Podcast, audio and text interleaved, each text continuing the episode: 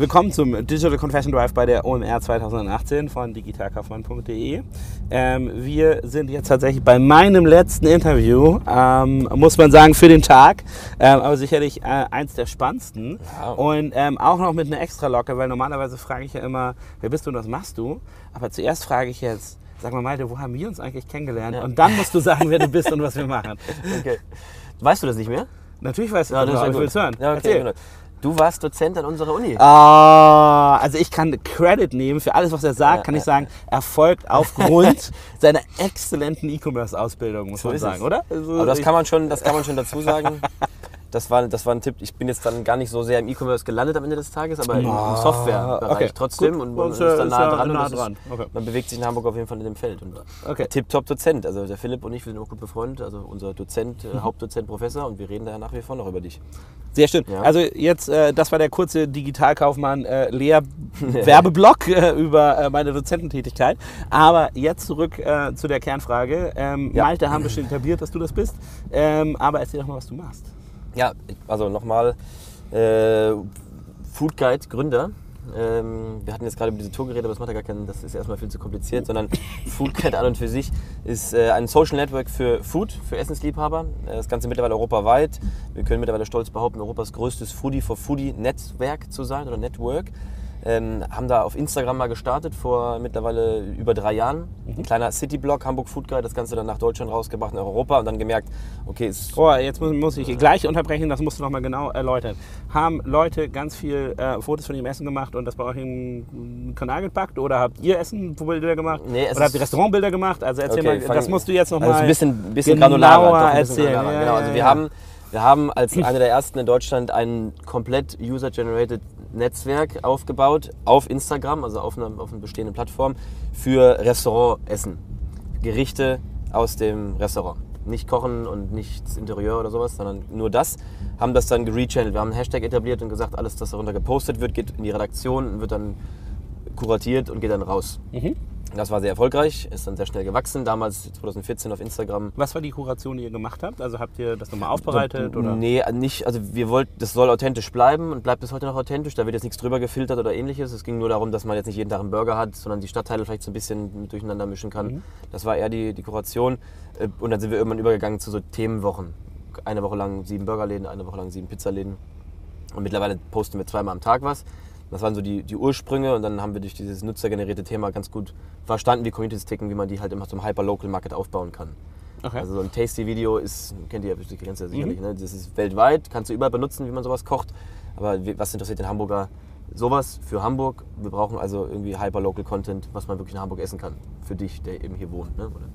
Immer. Genau, ich war jetzt, ähm, äh, ich habe sozusagen die Offline-Experience äh, vorgestern gehabt, war ich in Nürnberg Ja. und ähm, war dann nach einer Messe irgendwie um 8 unterwegs, bin einfach in die Innenstadt gefahren, bin um so eine Ecke gestolpert und dann war der älteste Würstchenladen Oh. Nürnbergs ever und dann konnte ich da die leckersten äh, Nürnberger Würstchen der Welt essen. Das war tatsächlich sehr, sehr gut, ähm, aber ich hatte auch gedacht, hm, das, das so grob fahrlässig dem Zufall zu überlassen, äh, anstatt das digital mal nachzuschauen, wahrscheinlich nicht die beste Idee. Das wäre aber der ideale Anwendungsfall für euch gewesen. Genau, das wäre der? Anwendungsfall. Im besten Falle sogar, da du ja hier gebürtig eher oder, oder wie auch immer wohnst, hier im Norddeutschland, die App eventuell schon nutzt. Jetzt sind wir schon einen Schritt weiter. Nach Instagram kommt ja die App, können wir gleich nochmal darauf eingehen, die ja eben durch den Algorithmus erkennt, was du gerne magst und eben nicht. Das heißt, die weiß schon, was hier bei dir so äh, die Präferenzen sind. Wenn du nach Nürnberg gehst, dann weiß sie auch sofort, okay, was könntest du da Nils mögen. ist eigentlich alles.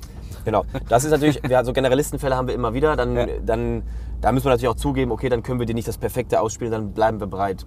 Wenn jetzt aber die Veganer, die, die Vegetarier um die Ecke kommen, dann bringt das nichts, denen da irgendwie Schnitzel oder diese Würstchenbude auszuspielen. die hatten, glaube ich, auch nur Fleisch Genau. als Hauptgericht. Und dann konnte man vegetarische Beilagen nehmen, aber sonst war alles So. Fleisch. Und dann wird das auch direkt schlecht bewertet, weil es ist ja Fleisch und das passt nicht in mein Weltbild. Mhm. Das wollen wir vermeiden, weswegen das dann so vorher rausgefiltert wird. Und auf Basis von diesen Recommendations von deinen Freunden in der App, von Facebook, Instagram, das ist alles verknüpft, wissen wir natürlich dann, okay, das könnte dir auch gefallen, Nürnberg. Du hast dann nämlich ein paar Leute, die ticken ähnlich wie du. Und dann zeigen wir dir halt als erstes auf diesem Tinder-Stapel, wir haben sowas wie Tinder für Essen nachgebaut, ähm, das an, was passt. Ne? Das ist ein witziges Interface, um Ja. einfach so spielerischer zu machen. Damit kriegen wir eine relativ lange Durchschnittsdauer der App einfach hin. Also du hast uns jetzt zwei Sachen äh, von 2014 von eurem Wachstumspfad verraten. Das eine Genau. ist, ihr seid nicht mehr nur in Hamburg aktiv, sondern durchaus auch äh, überall in Deutschland und auch Europa. Äh, und Ja, Europa. noch. Ähm, und ihr seid weg von einem sozusagen äh, äh, rein einem Plattformkanal Genau. Approach hin zu einer eigenen App, wo ihr User selber habt. Ähm, Genau. Füll mal die Blanks zwischen diesen beiden Entwicklungsschritten. Genau, die hatten wir gerade ein bisschen mit, mit dem Nürnberg-Exkurs übersprungen. Ja. Also nachdem wir herausgefunden haben, dass das an sich funktioniert mit nutzergenerierten Daten, äh, weg von einem Magazin, die das irgendwie shooten und Redakteure berichten und sagen, Malte, ich bin hier, also ich bin hier der Michelin-Guide und äh, ich sage, das Restaurant ist gut oder schlecht. Für die Millennials eben was gebaut, was nutzergeneriert ist, was super klappt. Äh, haben wir gemerkt, dass das nicht skalierbar sein kann auf Instagram. Wir müssten, für, wenn wir das weltweit machen wollen, das ist immer die Weltherrschaft, ist immer das Ziel, müssten wir äh, tausende von Leuten anstellen, die jeden Account einzeln pflegen. Es muss authentisch bleiben, viel zu kompliziert. Man kann Instagram nicht so programmieren, dass man das selber hochladen kann, also muss es immer bei uns laufen, kannst du vergessen. Und dann war die Entscheidung, das war auch dann so kurz, als wir, glaube ich, noch äh, an der Uni was zusammen zu tun hatten, das war so in der Zeit, wo wir überlegt haben, okay, eine App oder eine Website. Aber natürlich App, klar, cooler, ist irgendwie einfacher. Erst Mobile First das Ganze gestartet und dann eine App gebaut, die sich initial die ganzen Daten von Instagram, die wir schon hatten, diese Channels, gezogen hat, dass wir einfach initial Content haben. Und dann haben wir über Instagram diese App beworben und gesagt, hey Leute, ähm, wir haben eure Stimmen gehört, äh, was ihr braucht, was ihr wollt, äh, für wenn wir sowas bauen würden. Und da haben wir jetzt ein halbes Jahr da rumgedoktert und ähm, haben dann das Ganze gelauncht mit unserer Community und haben das auch geschafft, innerhalb von irgendwie drei Monaten so 20.000 Nutzer zu generieren. Das ging relativ gut. Wie habt, und, ähm, habt ihr, äh, oder was war das Werbebudget, das ihr dafür ausgeben musstet? Oder habt ihr es tatsächlich geschafft über die. Ja, 100 Also, also null Ja, war null. das Werbebudget. Ja. Ich glaube, bis Das- heute haben äh, wir wirklich nicht einen Cent für.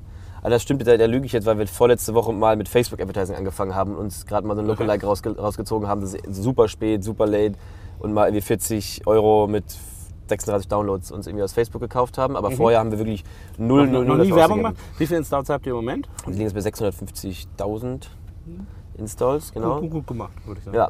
ja Okay, und aber erzähl, mal, aber, ja. aber erzähl mal weiter. Also ihr wart erst bei 20.000, als ihr das initial probiert habt mit sozusagen euer Kern-User. Genau, den haben wir gesagt, Leute auf Instagram, wir haben jetzt eine neue coole App, schaut mal rein, sagt, gebt uns Feedback, ist es das, was ihr wolltet, brauchen wir mehr, also das war schon so User-Centric Thinking.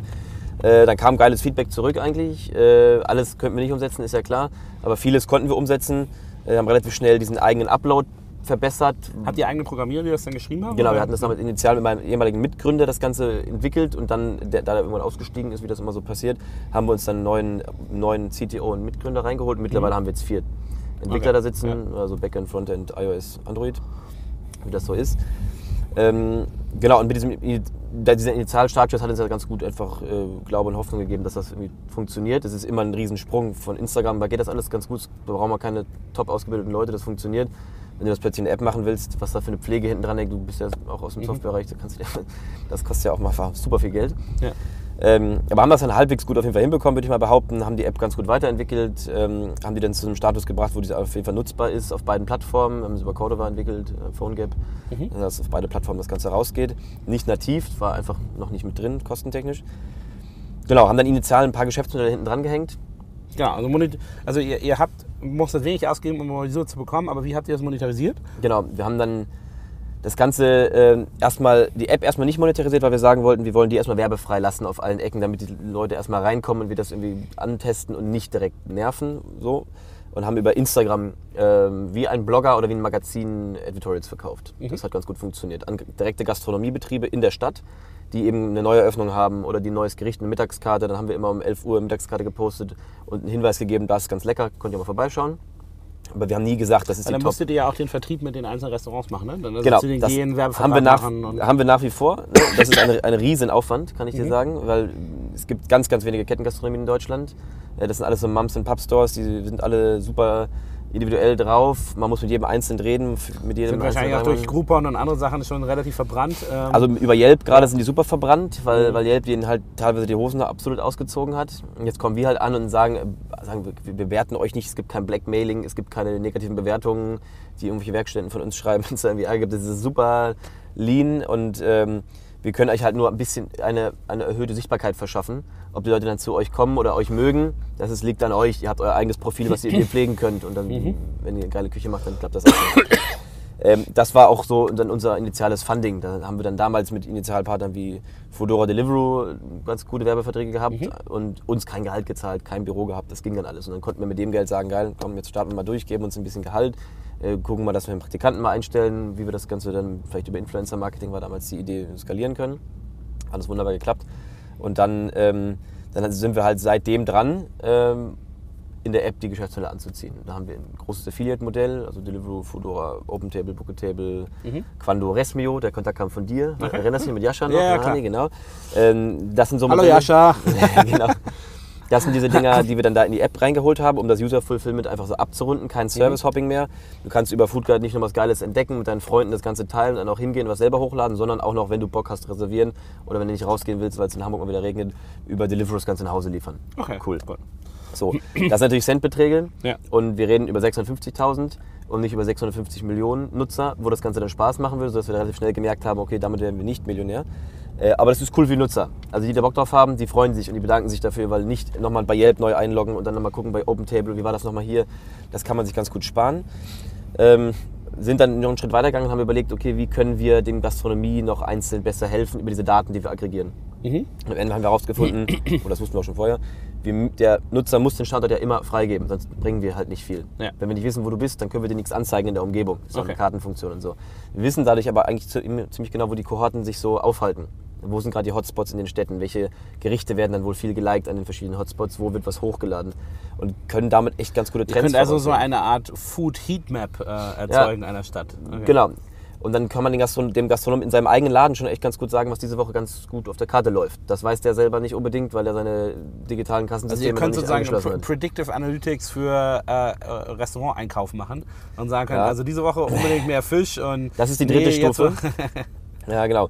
Also die zweite Stufe ist erstmal, dass der Gastronom irgendwie ein, ein Tool bekommt von uns, äh, das ist eine B2B SaaS-Lösung, um seinen Return zu messen.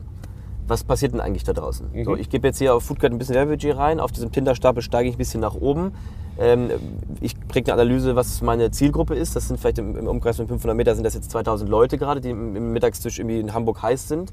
Die bekommen eine Push gespielt, dass es jetzt einen 5-Euro-Voucher gibt oder eine Suppe dazu oder was man auch mittags so haben will. Ähm, und den Return daraus messen wir eben über, die, über Geofencing. So. Okay. Und dann sieht er, geil, mit einem Invest von 25 Euro habe ich gerade 250 im, im Außenumsatz gemacht. Was ist mein Durchschnittsumsatz pro Kunde? Okay, das macht ja Sinn. Ist ja ganz nett. Vielleicht gebe ich nächstes Mal 100 rein und dann wird das, das hat natürlich irgendwo eine Obergrenze, sonst Ja. nerven die Leute. Das ist so eingestellt, aber ähnlich wie beim Facebook-Marketing würde ich auch mal sagen. Da gibt's, ich glaube, die haben keine Obergrenzen, weil die Geld verdienen wollen, aber so theoretisch merkt man irgendwann, das dünnt sich aus. Ja.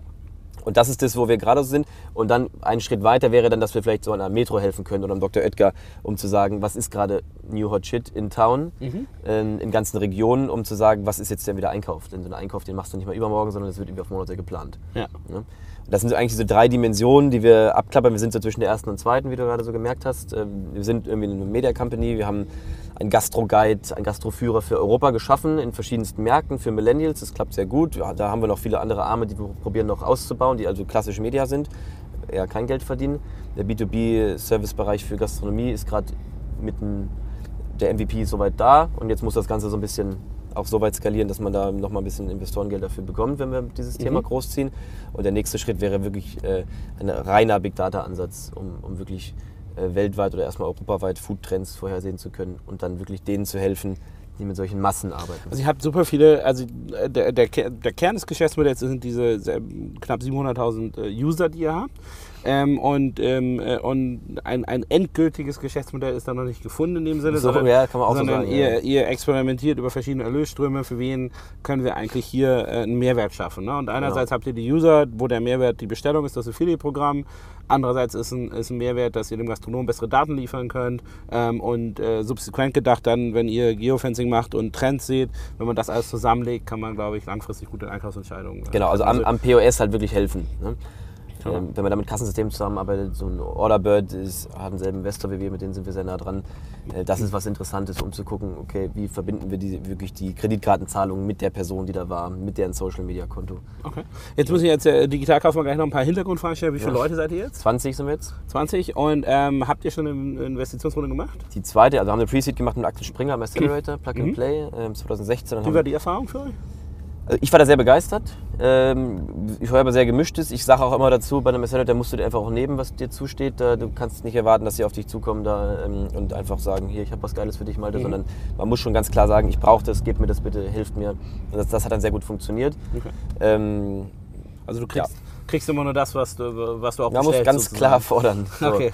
Das hat auch ein bisschen gedauert. Vielleicht ein, ein guter. Tipp für, für junge Gründer, ein Accelerator-Programm, nachfragen, nachhaken. Ja, die haben schon Bock, äh, was dann zu machen, aber das Ja. ist nicht so, dass sie immer unbedingt so krass mitdenken. Also Ja. schon viel. Jetzt haben die den Plug and Play eh aufgegeben, machen mit Porsche jetzt was. Mhm. So, Mobility and Beyond. I don't know. Okay, aber Pre-Seed war, war sozusagen der, äh, das Accelerator-Programm, dann nächste Runde Genau, nächste was? Runde war dann vor ungefähr zehn Monaten mit der Maschmeyer-Gruppe über Seed and Speed. Mhm. Ähm, das Ganze auch nochmal hintenrum dann über die Höhle geschlüsselt, also Hö- Schlü- Hö- Schlü- wie das Ding? Höhle der Löwen geschlüsselt. Also wir waren auch in diesem Fernsehkanal. Auch eine sehr interessante Erfahrung, kann ich nur sagen. Wie war denn das? Erzähl mal. Ähm, Also ihr kennt ihn schon aus Funk und Fernsehen. Meine Güte. Ja, ja. Es war, es war, war super interessant. Also wir hatten uns da ein bisschen mehr in die Hosen gemacht vorher, als es dann doch so war. Man, das, also äh, gut, man hat 28 Kameras, die so aufgelistet waren. Und äh, Leute, die man nicht gesehen hat, die immer rumspringen und von der Decke hängen. Und es war echt krass, man hat gut beobachtet. Am Ende ist das ein ganz lockerer Talk. Man kommt da rein, man hat nicht so viel Chancen, seinen Businessplan auf den Tisch zu legen und über Zahlen zu reden, sondern man muss irgendwie da überzeugen mit cooles kleines Video, coole, coole App, sieht fancy aus, nette Gründer und lass mal ins Gespräch kommen.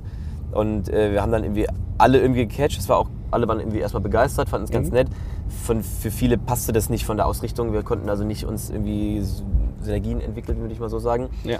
Plus wir hatten das Auge sowieso auf Seed and Speed, also den Frühphaseninvestor von der Maschmeyer-Gruppe gelegt, vorher schon. Den, also die hatten auch schon mal Pitch Deck gesehen, äh, also nicht er selber. Also aus der, aus der Richtung kommt, ähm, man soll sich das nehmen, was man will. Ja. Ihr wusstet auch schon relativ genau, wen ihr eigentlich Das war unser der- Wunschlöwe, Ja. wie man auch ab, vorher abgefragt wird, wer ist denn euer Ja. Wunschlöwe und warum. Und dann, das Warum wollten wir jetzt denen nicht verraten. wenn die das jetzt sehen, ist ja auch scheißegal am Ende. Äh, aber klar, wenn man informiert sich da, wir waren mit denen mal in Kontakt und von der Ausrichtung her und von deren Portfolio passte das ganz gut. Also Stichwort so ein Orderbird ist da mit drin. Ist aber auch völlig legitim, dass du Absolut. als, äh, ähm, als äh, jemand, der einen Investor sucht, Ja. auch bestimmte Wünsche an ihn stellst. Ja. Das ist, äh, ich habe immer das Gefühl, äh, nur weil jemand Geld gibt, ist es dann egal, wer das ist und, und was die so haben. Und wie wobei Geld dann am Ende ja eigentlich der geringste Teil ist, sondern du musst Du, auf einer Arbeitsebene äh, zusammen Man, Sachen umsetzen. man, muss ne? einfach, man holt sich einen Partner an Bord und man möglichst verlässlichen und einem, einem, der einem hilft. Ansonsten ist halt Stupid Money, äh, hilft zum gewissen Grad sicherlich. Aber irgendwann, wenn es mal an, an Probleme geht, dann hat man, Ja. äh, hat man ein Also mit- Problem wiederum damit. Genau, mit viel Geld kommt auch viel Verantwortung und das muss man sich einfach dann gucken, wen du dir da reinholst. Und das war aber dann eine spannende Erfahrung, da im Fernsehen rumzutüdeln und dann am Ende das Invest zu bekommen und dann wurde das auch ausgestrahlt im November. War eine ganz witzige Wie, Show. wie war die Werbewirkung für euch? Also war das, habt Die ihr war- da, habt ihr mehr in Ja. Also signifikant mehr in Stores gehabt oder? Also ja, signifikant mehr installed, 50.000, messbar auf die Sendung. Oh gut, das ist ja schon. In der Relation zu dem, Ja. was wir vorher hatten, super. Allerdings, wo kommen diese Leute her? Von Deutschland, aus dem, vom Land. Viel. So. Und jetzt, wir haben darüber gesprochen. Wir sind Also als Landbewohner muss ich mal sagen, das meintest du eben nicht negativ, oder? Nein, nein es gibt da ja nur wenig, es gibt da nur wenig Restaurants. Genau, und dann, dann ist halt der Nutzen von Food Guide so ein bisschen in Frage gestellt. Ja. Wenn die, die einfach nur zwei Gaststätten haben und die eine ist katholisch, die andere evangelisch geführt und dann geht man nach der Kirche, vor der Kirche nach dem Fußball hin, wie kann ich da helfen?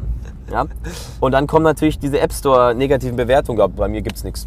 Dann gucke ich, wo die herkommen. Ja, natürlich gibt es da nichts. Weil das we- weißt du ja selber, dass es da nichts gibt. Ja, ja. Und dann haben wir aber erstmal unseren App Store von fünf Sterne auf zweieinhalb kurz mal runter reduziert. So. Äh, Echt? Das war Krass. echt Also, das war krass, ja. Keiner hat auch- uns das auch, auch einfach einen- zugute gehalten. Eine Nebenwirkung des, äh, äh, des Fernsehauftrittes und eine User Expectation, die nicht gematcht war. Aber ist ja, und das haben die Leute wirklich nicht äh, realisiert, Ja, dass sozusagen, wenn da, wenn da wenig Ja. Restaurants sind, Wir haben das ja auch erzählt im Fernsehen. Das ist ein Großstadtthema für Millennials. Also wir reden in Deutschland über irgendwie sechs bis zehn relevante Städte. Ja. So in Hannover ist schon so, in Bremen ist schon so, Kiel ist schon so. Ne? Okay, also ihr habt 50.000 mehr Installs, aber dafür eure App-Bewertung Runter und- grauenhaft geworden. Die Kohorte, die wir da gewonnen haben in der Höhle, die konnten wir jetzt nicht als signifikante aktive Nutzer danach noch behalten, weil das irgendwie dann einfach nicht in deren Horizont lag. Okay. So, deswegen ist so, hm, äh, aber die Fernseherfahrung, das, was an PR danach kam, das geht natürlich auch irgendwie in, im Employee Branding, äh, ganzes Company Branding, das hat schon viel, das war schon cool. Also wir waren in der Doppelseite Bild, Mopo, äh, Wirtschaftswoche, T3N, also wo man so ist. Cool. Da kommen wir sonst nicht so easy rein. Deswegen, das war schon cool. Erfahrung war cool, äh, nette Leute da kennengelernt und einen guten Investor gewonnen, den wir dann auch wirklich schätzen und lieben gelernt haben und er und uns hoffentlich auch, der uns viel bietet, seine Mitarbeiter extremst an uns dran sind und auch pushen, Okay. was auch hilft. Und das ist cool. Also mit euch zufrieden. Also äh, du würdest sagen, man, man muss operativ aufpassen, ob man die, äh, die äh, Erwartungen des Publikums erfüllt. Ja. Ähm, aber das ist nochmal ganz losgelöst ähm, davon, wie der Investment Case mit dem Investor äh, für das Unternehmen sich dann, dann rausspielt und ausspielt. Genau. Ähm, das auch. Also die, und ihr seid jetzt sozusagen ähm, mit diesen 20 Leuten, mhm. habt das in Europa internationalisiert. Ähm, was sind so die nächsten Schritte in eurer Entwicklungskette? Also wo geht, wo geht die Reise hin? Also jetzt, wir sind gerade noch mittendrin, Europa weiterhin, äh, also die Expansion, die war oberflächlich und nach außen, jetzt müssen wir in die Tiefe nochmal gehen. Also wir reden dann über Paris, über Barcelona, Madrid, Hamburg, mhm. Berlin, Köln, München, London, Dublin und sowas. Das muss jetzt wirklich festgezogen werden. Da müssen wir eine signifikante Nutzerschaft haben. Wir müssen dort im Markt anerkannt sein als einer der Gastro-Player, B2C wie B2B. Das ist jetzt so, das hätte eigentlich schon Ende Q1 fertig sein sollen. Das, wie das immer so ist, ist noch nicht ganz da, wo wir sein wollen. Ich denke, das dauert jetzt noch die nächsten drei Monate. Dann sind wir für Europa erstmal happy. Ähm aber wenn, wenn, du sagst, das muss, muss tief gezogen werden, aber ihr gleichzeitig gebt gar kein Werbegeld aus, das spricht ja gegen so meine Erfahrung von Digitalmodellen. wenn, wenn ich in die Tiefe da rein möchte in so einen Markt, erkaufe ich mir normalerweise Marktanteile. Was ist bei euch anders? Ja, es geht jetzt um die Qualität eher. Also die Marktanteile haben wir uns nicht unbedingt erkauft, die haben wir uns aber einfach durch unser durch unsere Reichweiten-Tools, die wir haben, Influencer, mit denen wir echt sehr eng zusammenarbeiten, aber auch ähm, unserem eigenen Instagram, da haben wir es geschafft, in London jetzt der mit Abstand größte Gastro-Account zu werden. So in London. Das ist so der, da wird die Schlacht geschlagen in Europa, wenn ja. es um Essen geht, um Essen geht. Das haben wir geschafft. Jetzt müssen wir aber noch die Gastronomen überzeugen, dass sie auch verstehen, wie wir denen helfen. Also ihr habt die ja? sozusagen per Install-Base geschafft, aber noch nicht auf der Gastronomen-Ebene. Genau, das aber ist das ja B2B und B2C. Genau, also B2C ja. könnt ihr wahrscheinlich auch hier äh, aus dem schönen Hamburg raus machen. Genau, B2B ist, äh, B2B machen wir auch von hier. Echt? Wir haben, Nicht vor Ort? Wir haben unsere Partnership Manager alle vier sitzen und das sind alles Native Speaker, ähm, Briten, Holländer, oder den haben wir nicht mehr, aber wir hatten mal einen Holländer, Franzosen, Spanier und so weiter. Ähm, das klappt auch sehr, sehr gut. Wir haben auch. Aber also Telefon dann oder? Tele Telesales, mhm. Social Sales sogar. Auf Instagram Direct Message. Ähm, um hey, kennst du schon die App? Lass mal reingucken, komm, machen wir gemeinsam einen Trail. Mhm. ganz viel per E-Mail natürlich. riesige Listen, die wir dann angehen äh, und Mailings programmiert haben, die dann irgendwie so ohne das zu Also du mogelst ein bisschen, wenn du sagst, dass ihr äh, das alles ohne Geld bekommen habt. Okay, die ja. Leute haben ja schon was gekostet dann die. Äh, die unsere Partnership Manager kosten Geld. Ähm, die sind für B2B allerdings da. Ja.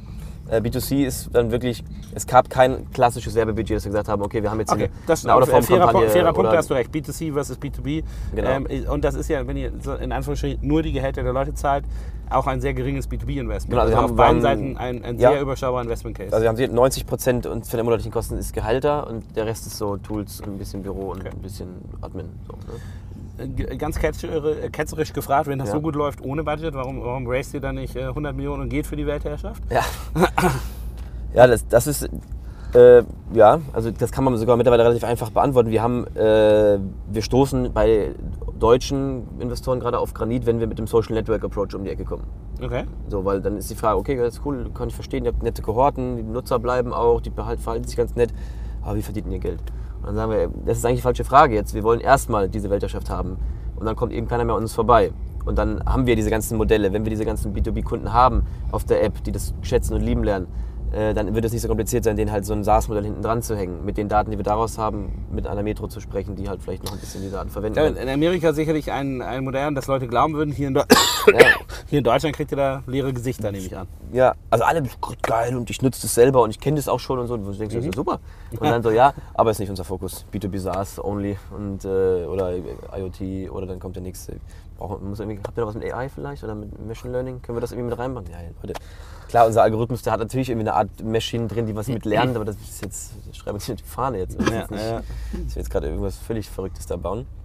Und dieses Netzwerkthema ist ein bisschen tricky, weswegen ich aber auch gerade extra nochmal so ein bisschen diesen B2B-Ansatz zumindest als zweite Dimension ernannt habe. Ohne das warum, wir, warum ist das weiter. mit dem Social Network ähm, äh, tricky? Erzähl mal, was, was kriegt ihr da für Gegenargumente? Gegenargument ist ja, okay, aber es gibt auch schon Facebook ja, klar gibt es Facebook, hat nichts mit Essen zu tun, erstmal so. Mhm. Könnten, könnt, wie schnell könnte der Markt das mit Essen machen, fragen die dann. Ja, weiß ich nicht, wie schnell der Markt das kann. Ich weiß, glaube ich, das interessiert ihn überhaupt nicht. Weil wir sind in so einer Nische und die Nische an sich ist ja pro Capita viel, viel mehr wert als ein, ein facebook Aber ihr seid, ja, ihr seid ja weniger ein Social Network als eigentlich eher ein Content-Generierer und Aggregator. Äh, im, also Facebook ist es ja egal, ob du Essens, Hunde oder Reisebilder machst. Ich meine, das ist diese Makroperspektive. Ihr habt ein Vertical, genau. wo ihr natürlich auch tiefer reingeht, oder? Also Ja, das, total tief. Also ich, Also weiß, absolut. ich weiß gar nicht, ob ich bei der be- bisherigen Erklärung, die ich bekommen habe, den Social Network Gedanken oder das Thema Food sozusagen in den Vordergrund stellen würde. Das sind ja zwei. Wenn Ja, ich jetzt den- sage, den ich will ein wir da halt besseres. Social Network als Facebook bauen, naja, das würde ich auch nicht glauben. Äh, aber wenn du sagst, äh, zum Thema Food äh, ähm, haben wir eine App, wo sozusagen Leute sich austauschen können, dann ist das Thema Food am Anfang, nicht der Austausch. Ne? Der Ja, kommt hinterher. das probieren wir natürlich auch und dann, dann treten wir dann mit Leuten in Kontakt, die eventuell in der Foodbranche investieren. Das ist meistens produzierendes Gewerbe oder Foodtech. Also das Ja. wäre dann ein klassisches Kassensystem meinetwegen oder eine Kühlanlage, die sich besser reguliert. Also ihr sitzt zwischen den Stühlen. wir sind ein bisschen, genau, also das ist jetzt, ich würde gar nicht behaupten, dass das an unserer Ausrichtung liegt, sondern wir gehen halt über B2C zu B2B ran und wir gehen, haben nicht den direkten B2B-Approach, weswegen wir halt immer diesen Schlenker erklären. Äh, Und ohne diese Nutzer und die Daten, die aggregiert werden und die, den Bock, den die Leute mitbringen, interessieren sich die Gastronomen auch nicht für uns. Das heißt, Ja. und das verstehen immer viele nicht, dass man halt diese, diese Crowd braucht.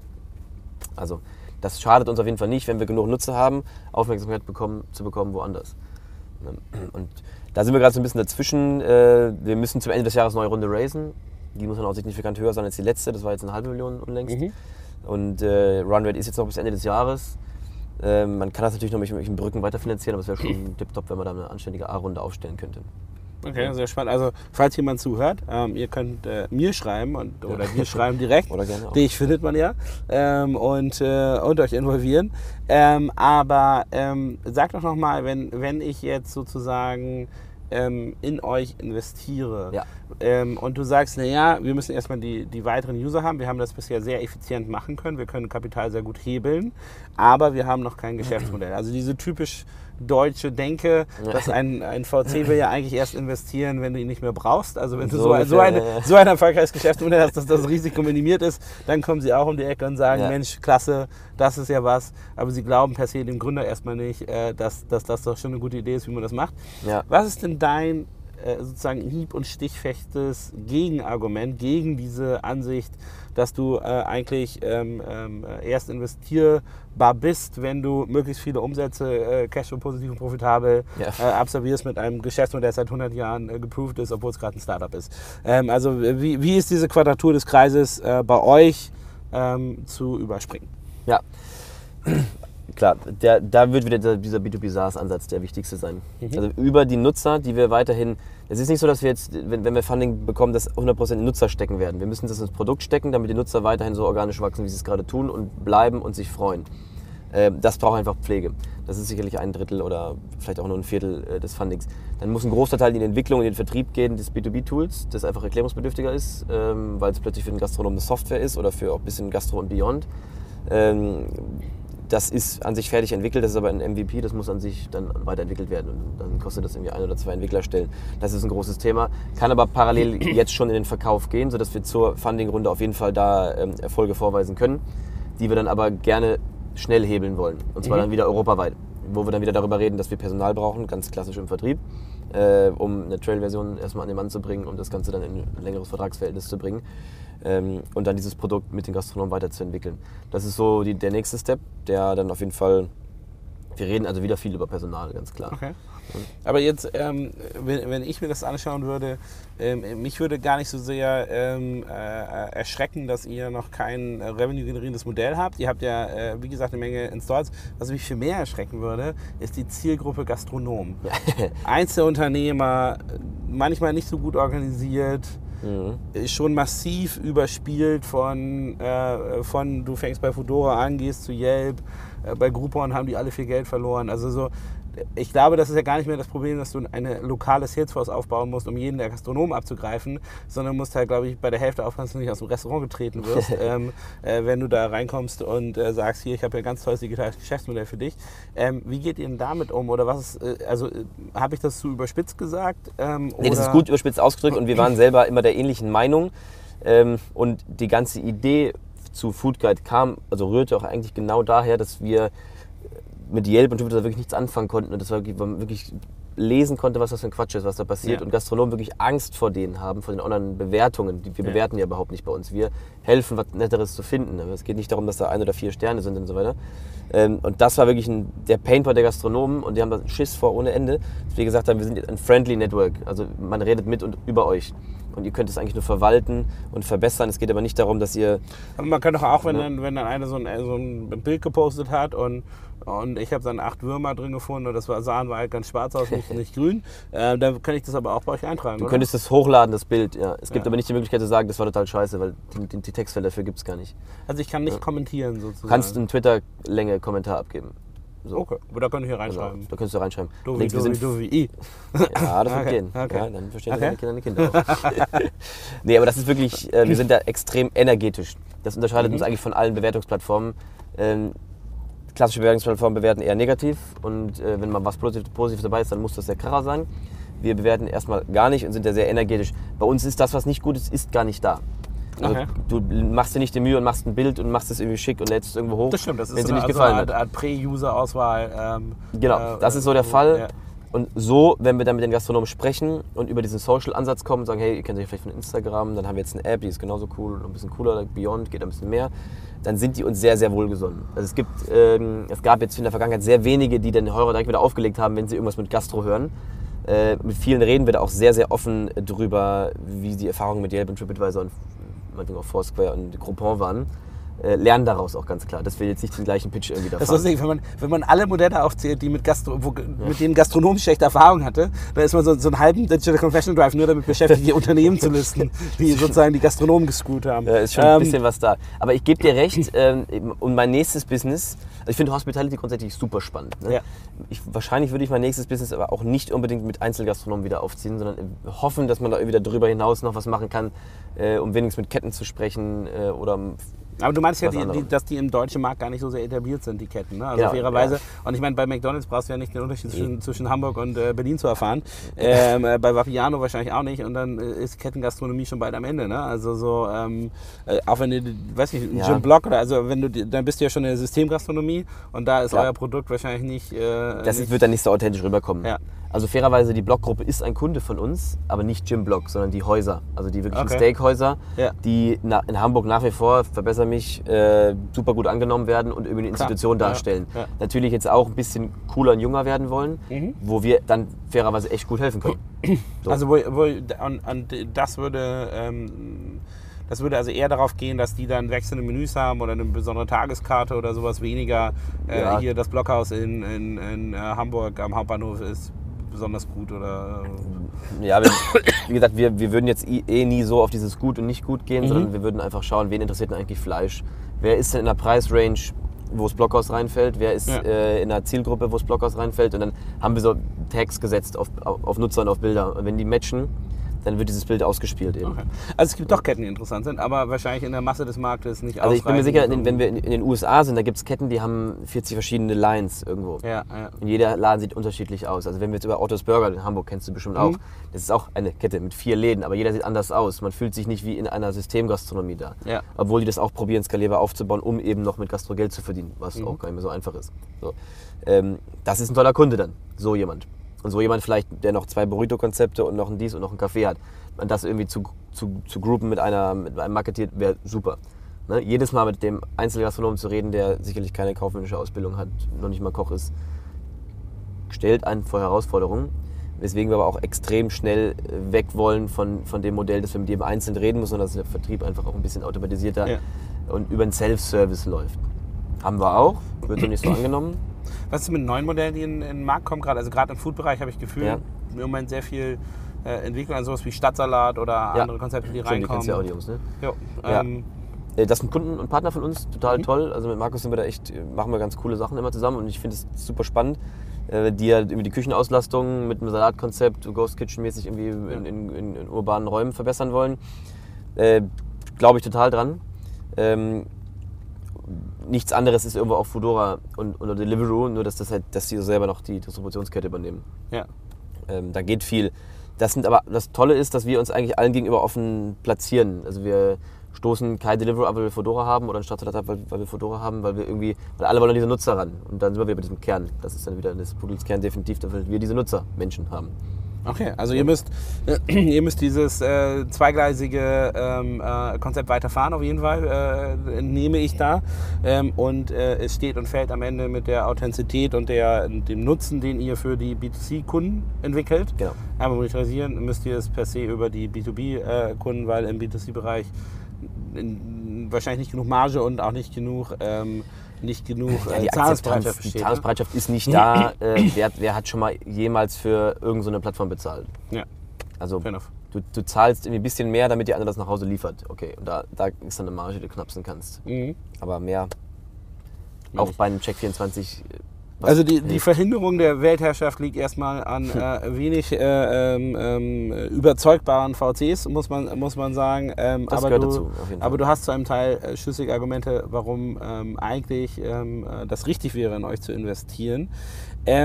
In der ähm, weiteren sozusagen internationalen Ausrichtung, hast du da, habt ihr da mal außerhalb von Europa geguckt? Ja, also wir weil, sind an den USA dran schon länger. ja, weil das ist ja, also die USA für mich ist halt auch so ein, wenn ich da selber bin und in Supermärkte gehe, ist einfach so teuer, Essen einzukaufen. Und parallel dazu ist die gesamte Restaurantszene so billig, Ja. dass sozusagen diese, es macht viel mehr Sinn, essen zu gehen eigentlich. Ähm, plus du hast halt auch ein, egal wo du bist, selbst auf dem flachen Lande gefühlt, immer eine riesige Auswahl an verschiedenen äh, Essenskonzepten, zu denen du gehen kannst. Ähm, ähm, und äh, daher ähm, eigentlich ja der, der Market to be. Ähm, was sind so Ja. die, die Pläne für euch da? Wir haben letztes Jahr angefangen, so ein paar Märkte anzutesten einfach. Wir sind in New York, Chicago, LA, San Francisco. Sehr erfolgreich tatsächlich. Also wir haben da jetzt weiß gar nicht, ich, kann, ich weiß die Nutzerzahl jetzt gerade fairerweise nicht aus dem Kopf, aber wir reden über 50, 60.000 Nutzer irgendwie so. Mhm.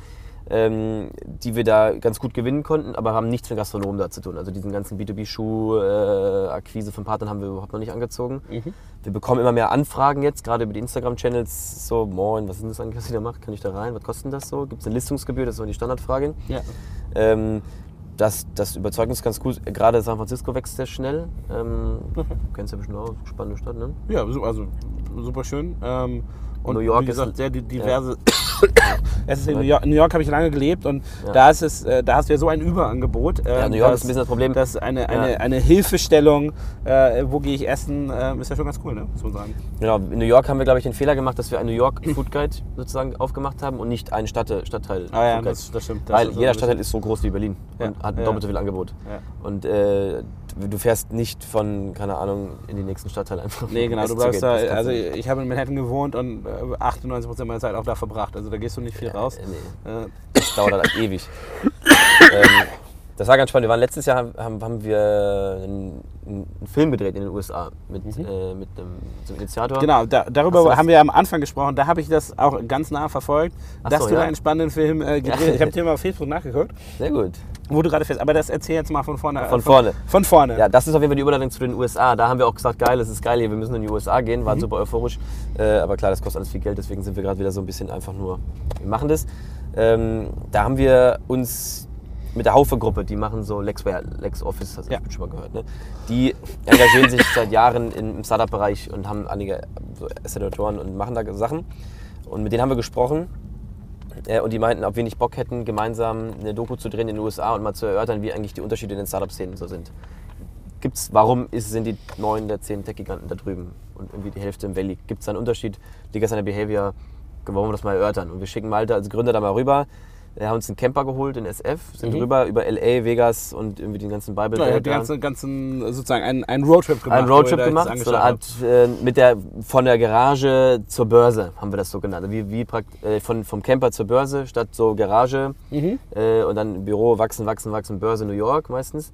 Sondern äh, wir haben das halt den Camper dafür einfach genommen und da so einen roten Faden durchgebunden. Und hat ihr die ganze Zeit Fernsehteams? Also, oder Wir hatten ein volles? Kamerateam Ja. dabei, die dann irgendwie stundenlang produziert haben.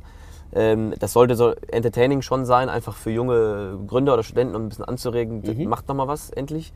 Ähm, wir waren bei Salesforce, bei Dropbox, ähm, in der deutschen Botschaft, äh, wir waren an der, an der New York Stock Exchange, ähm, wir waren bei, wo waren wir noch überall? Das ist eine coole Erfahrung für dich, oder? Also, Ja, ja, das war mal. Klar.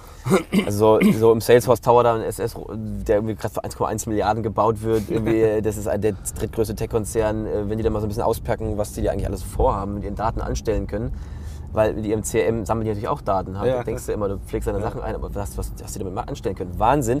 20.000 Meter weiter, als wo wir hier sind. Also, Äh, das gibt nochmal ganz guten Boost und wir haben natürlich immer dieses Foodcat-Modell gepitcht, äh, den Leuten erzählt, den Pitch ein bisschen abgewandelt, um zu gucken, was ist irgendwie amerikanisch, was passt. Und haben wir diesen Film produziert, der dann in, durch die Kinos getourt ist, hier so ein bisschen in so einer kleinen Tour in Deutschland. So 60 Screenings irgendwie. Äh, und dann gemündet Also nicht, nur aus, nicht nur Malte bekannt aus Film und Fernsehen, sondern Malte Auch bekannt aus dem Kino. aus dem Kino. Ja, das war jetzt kein Cinemax. Ah, ne? okay. Eine kleinere Vorstellung. Aber es war cool jetzt in, in YouTube gemündet das Ganze. Gemundet. Gemündet. Ich gemündet. Gemündet, ne? Und äh, kann man sich jetzt angucken, soll Gründer anregen, war ganz nett.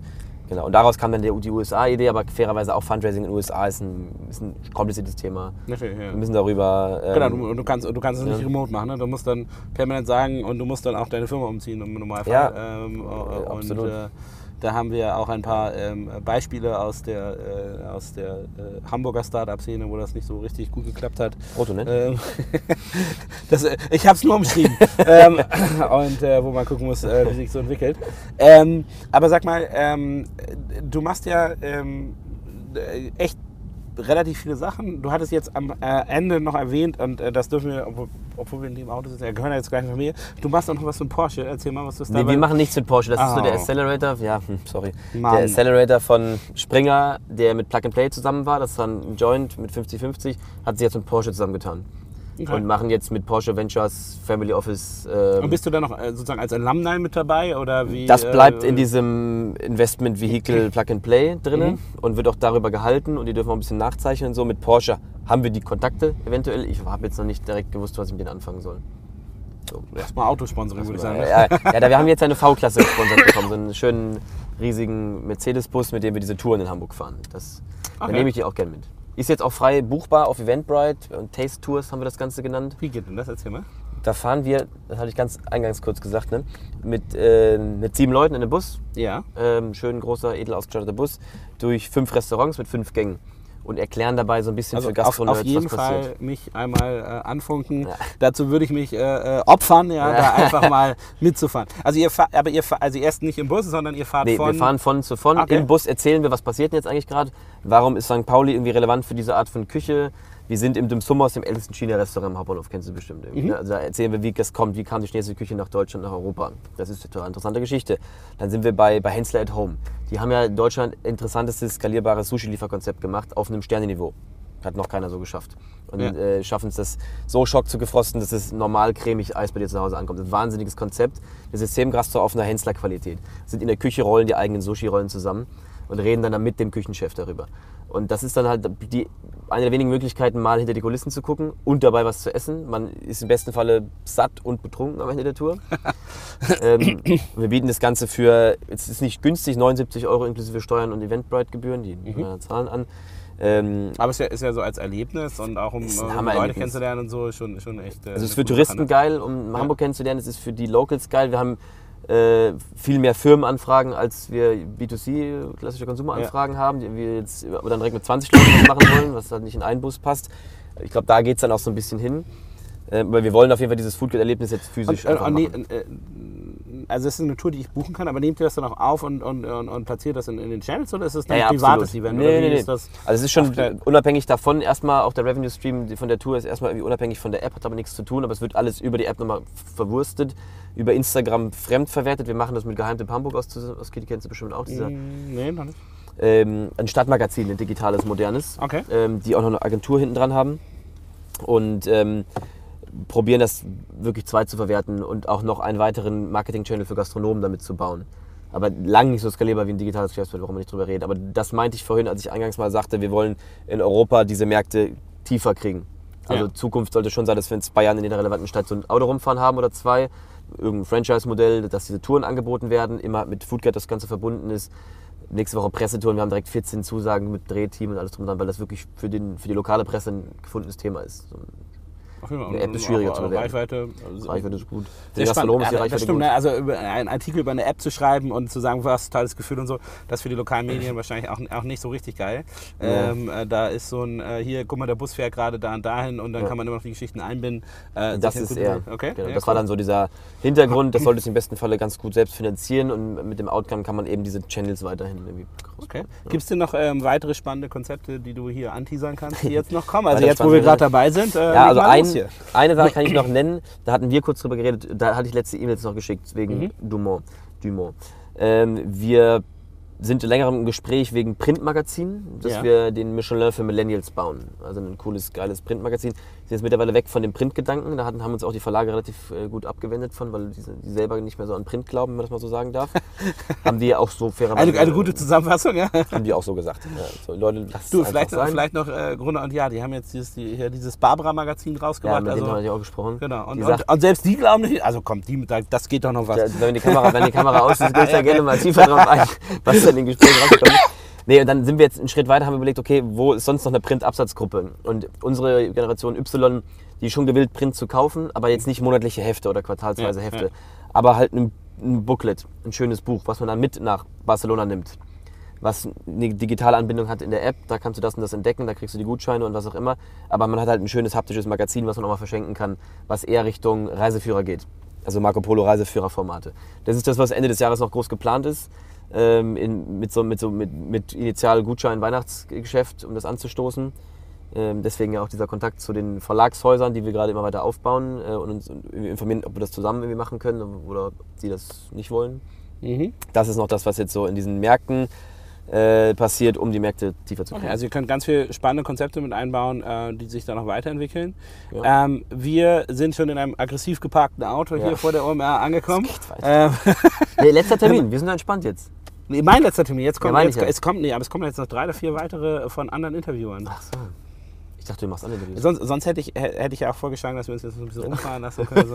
Nein, nein, nein. Ich hab, es gibt noch Placebo-Nils, die müssen dann immer so eine Maske aufsetzen mit kurzen Haaren und so und die übernehmen dann für mich, wenn meine Stimme auf, äh, Ja. aufhört zu Die funktionieren. Masken und so. Ähm, also seitdem wir uns sozusagen im Kurs gesehen hast, würde ich sagen, würde ich mal zusammenfassen, dass du eine, eine brillante entrepreneurial unternehmerische äh, Ge Geschichte äh, geschrieben hast. Ähm, ich bin ganz sicher von den Geschichten von den Anteaserungen äh, ist das nicht das letzte Mal, dass ich ihn im Funk und Fernsehen und Kino und so gesehen habe. Hm, ähm, und äh, ich bin super gespannt, was noch weiter rauskommt. Ähm, ich freue mich auf jeden Fall, äh, weiter von dir zu hören und ähm, viel Spaß, äh, Leuten besseres Essen besser ans Herz zu bringen. Vielen, vielen Dank, Nils.